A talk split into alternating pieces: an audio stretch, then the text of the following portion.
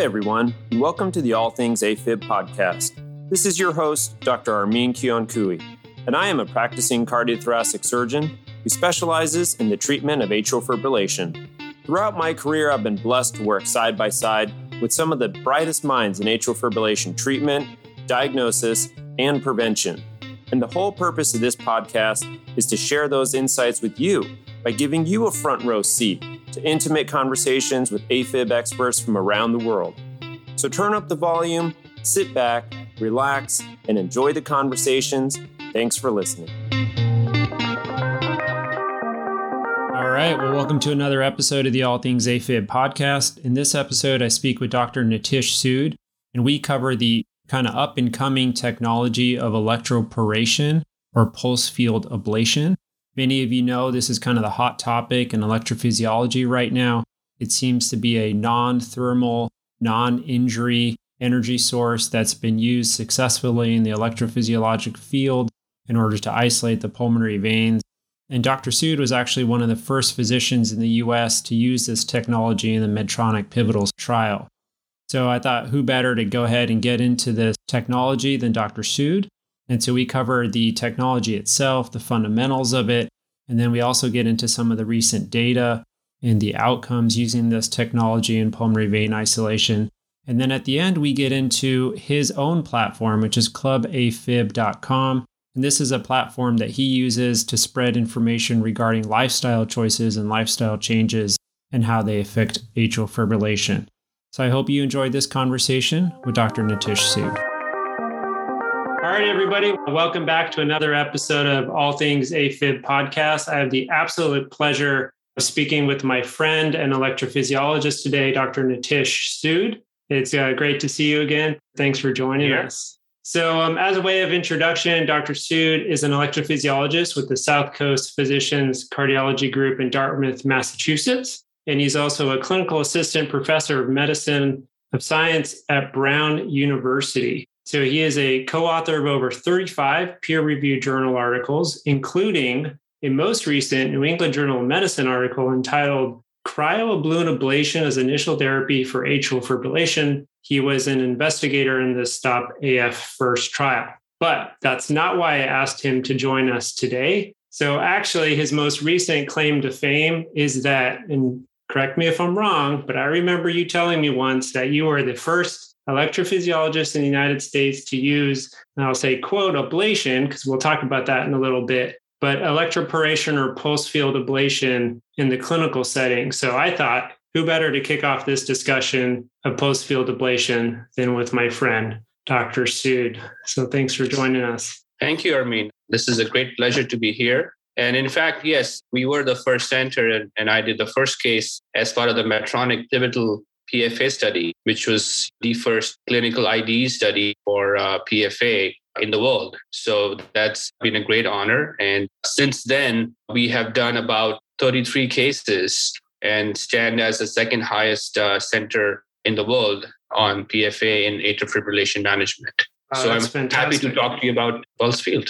Okay, fantastic. Well, let's kind of take it back a step. Can you kind of start our discussion with why was there this quest for PFA to even begin with? Maybe talk a little bit about the more traditional ablative therapies or, or thermal injury therapies, you know, RF, cryo. Can you maybe talk to us about how those have progressed and why why even PFA? Why are we even looking for that? That's a great question. And our AFib ablation is an interesting field in my mind. In 1999, it was the first time that in human there was proof of pulmonary veins being the trigger for atrial fibrillation.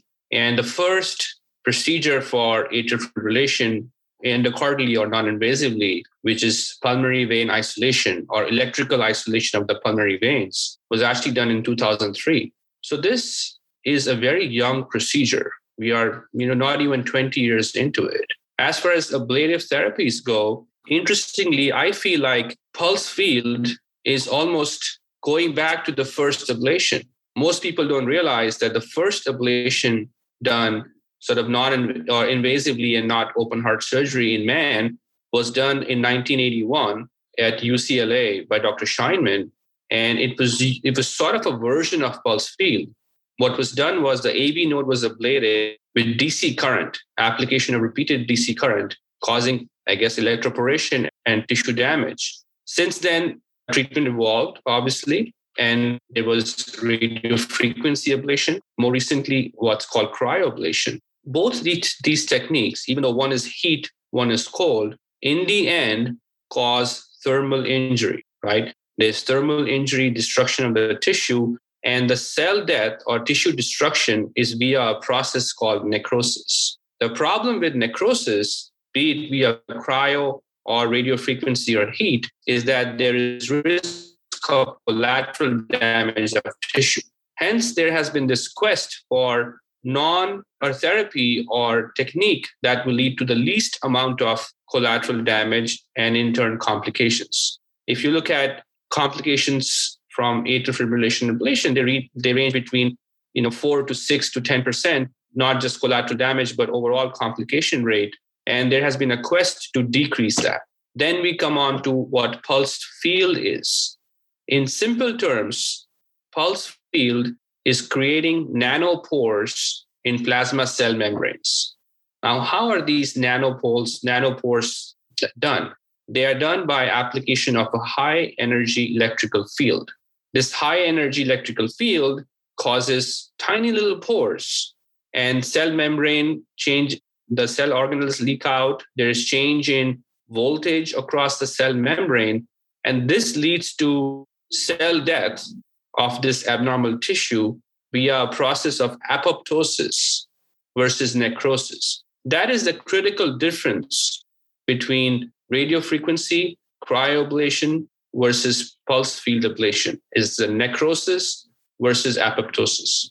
Would it be fair to summarize that as saying with RF and cryo, you as the interventionalist, you as the electrophysiologist, or even surgeons, when, when surgeons use RF or cryo, we're killing the tissue essentially, mm-hmm.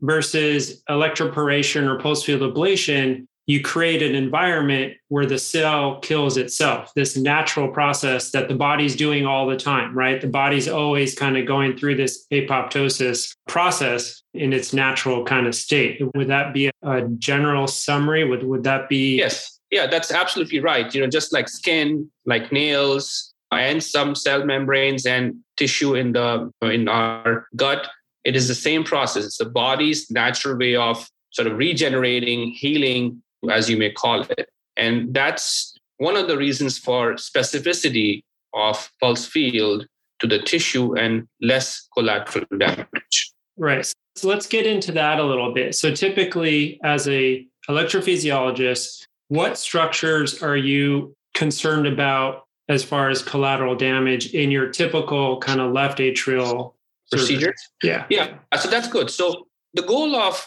ablation in the left atrium is destruction of the connection between the left atrium and pulmonary veins. That is true for paroxysmal atrial fibrillation patients, which means patients who go in and out of AFib, and AFib lasts for less less than seven days. In patients who have more persistent atrial fibrillation, we target not just the pulmonary veins, but some extra venous tissue as well, with the back wall or the posterior wall of the left atrium being the commonest site of ablation. Now, let's talk about things that are close to these structures. Well, the food pipe or the esophagus lies right behind the left atrium. It's really in contact with the back wall of the left atrium. This really limits our lesions. As you know, thermal injury leads to collateral uh, destruction or you know affects collateral tissue by causing tissue necrosis. So if there is damage to the esophagus during delivery of any kind of thermal energy, that can create esophageal mucosal damage and in severe cases lead to what's called an atrioesophageal fistula, meaning a connection between the left atrium and the esophagus, which has a 50% risk of death if that was to happen during ablation. Now, thankfully, the risk of that is low, it's 1% or less. But again, in a procedure that's meant to primarily improve quality of life, I feel and almost pundits feel that should be a non issue. We should never even have that discussion. So the esophagus is the critical part. The second one is the veins themselves. If you ablate too far inside the veins, what can happen is you can cause the veins to stenose or shrink, which then leads to shortness of breath because there's not good venous drainage into the left atrium. The third structure of concern is the phrenic nerve. The phrenic nerve or the nerve of the diaphragm goes just in front of the right sided pulmonary veins. And especially with cryoablation and with radiofrequency, there can be damage to the phrenic nerve as we are ablating the tissue. Now, looking at the last of the whole piece of the puzzle, the left atrium itself, some have questioned well, how much ablation is too much?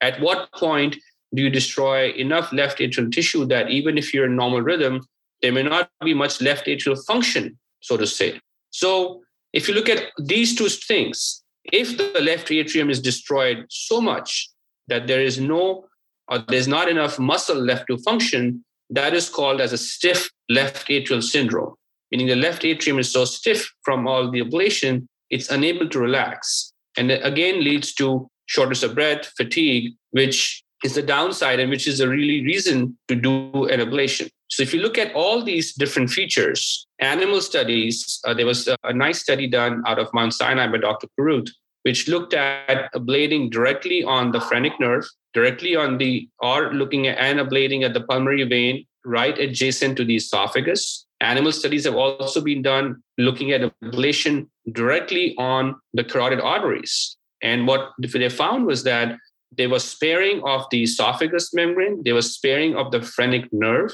and there was no damage to the blood vessels during pulse field versus radio frequency. I'm going to elaborate a little bit more and on the blood vessel piece of it. If you compare pulse field to radio frequency, a lot of times incomplete lesions, we've talked about safety, but let's talk about incomplete lesions. There is a 15, 20% risk of an incomplete lesion with radio frequency or cryo. But why does that why does that happen? That happens because these blood vessels, these tiny blood vessels within the cell membrane, act as a heat sink. When they act as a heat sink, it leads to incomplete lesions because of the blood flow and the blood acts as a sort of a cooling or a heat cooling source or a heat sink that is true for any type of thermal injury but pulse field as it's an electrical field and it's non-thermal there is no sort of relevance of that cooling or the heat sink. Hence, pulse field ablation, if you look at MRI data, appears as a more homogeneous ablation versus radio frequency appears as more of a patchy ablation lesion. Also, in again in the MRI data, if you look at intravascular or intra sort of tissue hemorrhage or bleeding, there is intramural or intra tissue bleeding and disruption of the microvascular tissue in the left atrium with thermal sources of energy. And with pulse field, there is no intramural hemorrhage. So those are all really positive features of pulse field versus radio frequency. And last but not the least, I'm sorry I'm boring you with. Uh, no, not at all. This is fascinating. No, uh, thank you so, so much. much. There was so much MRI data, but there's a very good publication in EP Europace that was just published by uh, Nakatani uh, et al., which looked at MRI data comparing pulse field versus radio frequency ablation. So the last piece of this is atrial mechanics. So what did they do? They looked at late gadolinium enhancement or LGE on MRI comparing pulse field to radio frequency. As I mentioned, they found more homogeneous LGE uptake in pulse field versus more patchy in radio frequency due to that cooling sink of those tiny blood vessels. What they also found was that at three months, a lot of this late gadolinium enhancement actually got better or disappeared with pulse field ablation versus with radio frequency, the fibrosis stayed and the late gadolinium enhancement was persistent, which then leads to atrial mechanics. Atrial mechanics are acutely affected by both pulse field and radio frequency as you burn the tissue. But in three months, the pulse field improved completely back to normal, while the radio frequency did not. All these patients had a repeat procedure at three months, and effectiveness of pulmonary venous isolation was similar between radio frequency and pulse field, but the difference being recovery of tissue and of tissue health, surrounding tissue health had completely recovered with persist, persistent isolation of the veins in pulse field versus the lack thereof with radio frequency. And that's really interesting because typically when we think about heat sinks, we think of them more on the macro level, right? When we're using cryo or RF, whether it's endocardial or epicardial. Yes. We always think of that heat sink being the blood going through the heart, that high cardiac output, that five, six liters per minute. It's really interesting to think about at the micro level, those blood vessels acting as heat sinks and how electroporation or pulse field bypasses that whole issue. Creating the pores is what leads to the apoptosis, which leads to the, the functional barrier, if you will, the scar that, that you're forming. That's really interesting. Completely agreed. And, you know, pulse field is not a new technology, even though we as cardiologists, you know, you and I are excited about pulse field. It's sort of the new kid on the block. But pulse field has been around for quite a while. Pulse field initially, if you, there's sort of many different sort of variants. There is the unipolar versus bipolar.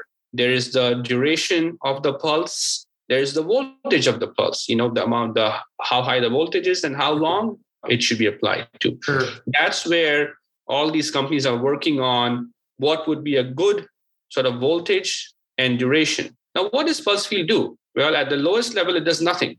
If the voltage is really small and the duration is really, you know, short, then at a slightly higher level, it causes what's called reversible electroporation, meaning it causes holes in the cells, ultra nano holes or pores, which then seal off and the cell can regain function. But what's the purpose of that? That has been used quite for quite a while for sterilization, for example. It has also been used in cancer treatment. That's where pulse field was adapted from. In cancer treatment, these strong drugs, which cannot normally cross the cell membrane or the barrier for neoplastic or cancerous tissue, pulse field is given to form transient pores so that drugs can cross into the cancerous tissue and then destroy the cells, which they're normally not able to. Then it also led to ablation of the neoplastic tissue, which is the most recent application of pulse field, which is a reversible or the irreversible electroporation, so to say. Right. So from there, it was adapted to the heart. Gotcha. Let's talk about that a little more. So let's talk about the data that's out right now. So as as far as I understand it, using pulse field has in the trial setting at least has been applied to pulmonary vein isolation. And yes. we have up to one year results. Is that correct? Do you want to talk about what those results look like and Sure. Yeah. So there has been a good publication from Dr. Reddy right. at Mount Sinai, which looked at one year results from pulse field ablation. Now, you have to you know, realize that they were going through their own iteration of unipolar or right. uniphasic, biphasic, the duration. Finally, when they had their optimal biphasic waveform for the right duration, in those patients, when they looked at one year, they remapped at three months there was 96% persistence of pulmonary venous isolation at three months. They also looked at one year results. And at one year, there was 91% freedom from atrial arrhythmia,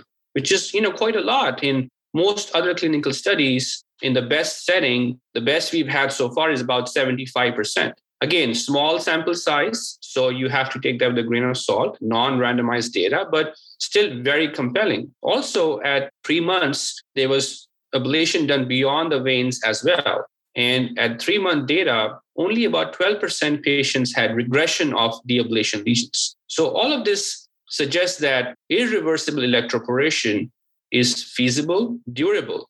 The one last thing that the studies have shown is the left atrial dwell time or the amount of time it takes to do the procedure is also significantly shorter. With pulse field, the average is about 90 minutes, give or take. And with uh, cryoablation, it's improved to about 120 minutes, give or take. And radio frequency is the longest, about 145 to 150 minutes. Now, why is this important? Because longer time in the left atrium, longer anesthesia times, and also a higher risk of microemboli and microstrokes the longer you spend time in the left atrium. So you've done 33 days, you said, correct? Yes. So, what do you think the learning curve is on using PFA? So, uh, learning curve wise, there is the catheter technology, meaning what catheter you're using to apply energy. And then there is understanding the delivery of pulse field itself. Okay. For catheter types, there are multiple clinical studies, but about four or five main companies which are doing them.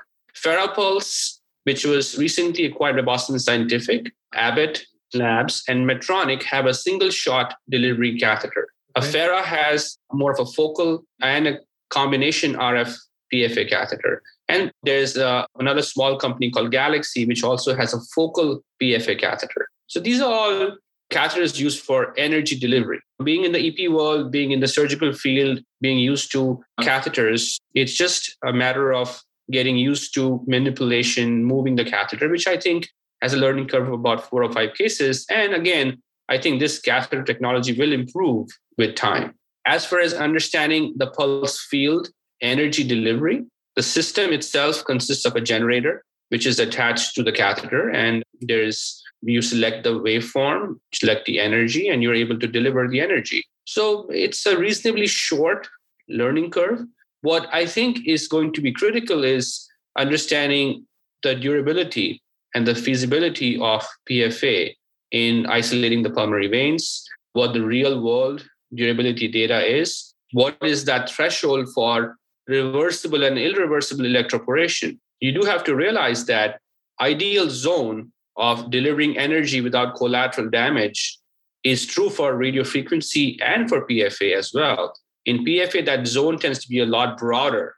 So there's a lot broader safety margins, so to say. But if PFA is given at a very high voltage and high duration, it can also result in thermal injury. So it's not that thermal injury is impossible, but it is less likely. And that magic potion or that magic dose, which causes irreversible electroporation without causing any thermal damage, is what will be the learning curve of different techniques. The other thing we have to also uh, learn is what is the difference between myocardial tissue in the atrium versus the ventricle. In the ventricle, especially, there are many areas which are very close to the coronary arteries, like the LV summit, a common place for epicardial VTs and PVCs. Also, there is the mid myocardial or the mid septal ventricular tachycardia circuits and circuits on the outside of the epicardium of the heart. If PFA, which goes to about 16 to 18 millimeters, can be used to deliver focal energy,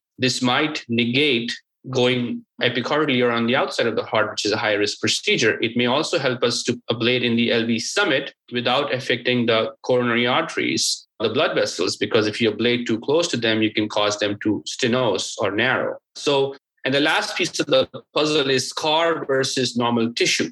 Pulse field, if you compare scar versus normal tissue, delivery and acceptance of pulse field energy also depends on the water content of the cells. So the impedance and the conductivity. As of now, at least based on animal studies, if you apply pulse field to scar and normal tissue, the scar, which has less water content, tends to sort of act as more of a sink for this pulse field, which may, in fact, may be beneficial in realm of VT ablations where it's a scar-based substrate.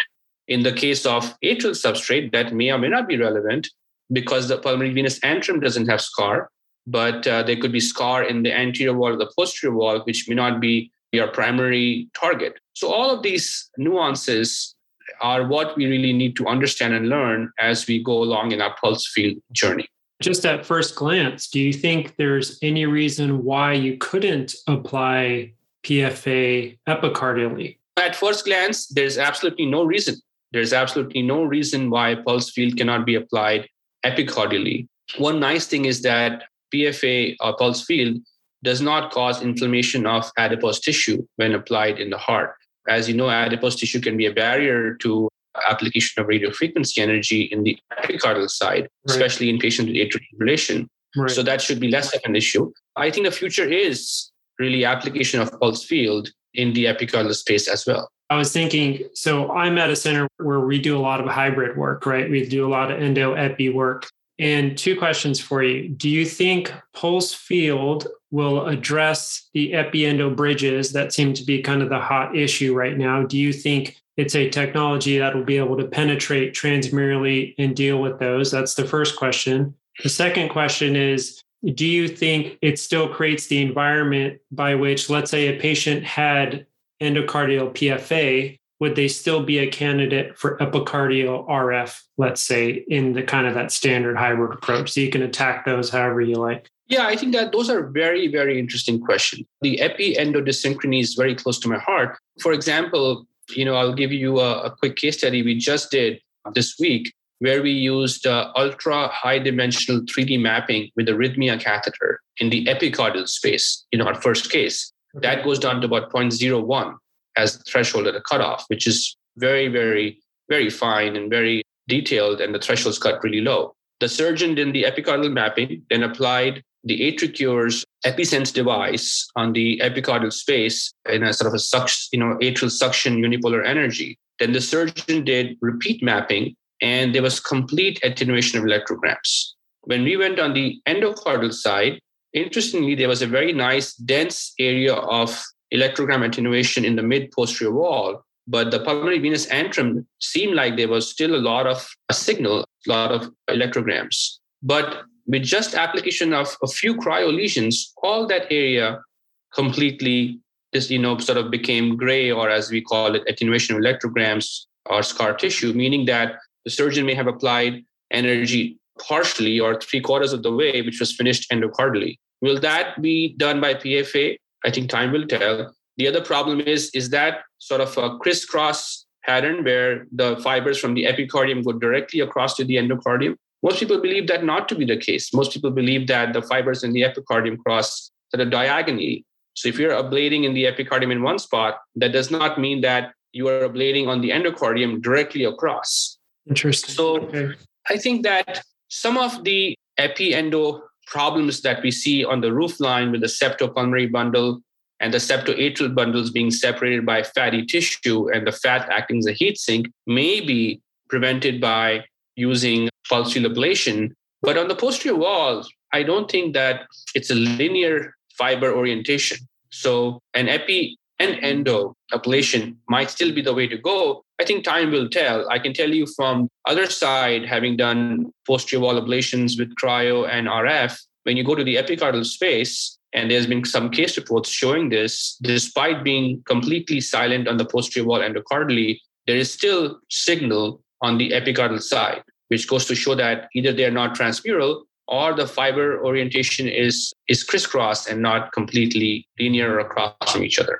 Right. And I guess this is something that we'll kind of all figure out together. Another yes. question I had for you since PFA seems to be such a robust non thermal ablative therapy, some people talk about the idea that as you isolate the posterior wall or the left superior pulmonary vein, that as you kind of creep towards that orifice of the left atrial appendage, that you may inadvertently isolate the left atrial appendage during this therapy. Do you think that's a real issue? What are some techniques you might recommend to mitigate that as you've done so many of these already? Yes, I think those are those are real issues. And one of the things we've done is we've incorporated 3D mapping into our procedures initial experience with PFA was done based on just X-ray and you know ICE imaging, which is helpful. But with 3D mapping, what we have done is we have managed to define the PFA catheter on the 3D map, define the appendage, define the left upper pulmonary vein, and certainly those are the the main ways you can try to avoid it. Again, if you're bleeding on the anterior wall of the left atrium eventually with a focal catheter or with a sort of a single shot catheter, trying to stay away from the appendage as far as possible. Unless, of course, you're trying to isolate the appendage, are ways to sort of mitigate that possibility. Right. And so, do you think with the use of amulet, with the use of Watchman, even with the use of the AtriClip, do you think those would have any effect on PFA use? They shouldn't. Just like we do with our cryo and radiofrequency ablations, post devices, post uh, clips, and post you know watchmans there really is no real difference. Sometimes with cryoablation the left upper pulmonary vein anatomy seems to be a slightly more challenging to use the big balloon but for the most part they should not interfere. One of the sort of cons as not to say that there are many of pulse field though however is this big surge of uh, microbubbles that happens during delivery. One of the questions also arises is will it cause microemboli more than uh, traditional radio frequency or cryoablation. Again, time will tell, but certainly the amount of microbubble creation is, is much higher. There are some small studies looking at a combination of ultra cold critical level cryo right. combination with pulse field, the Adagio catheter, which you know, sort of cools the tissue first and then applies pulse field, which negates the microbubble uh, sort of formation. But again, something that we will find out with all these clinical studies.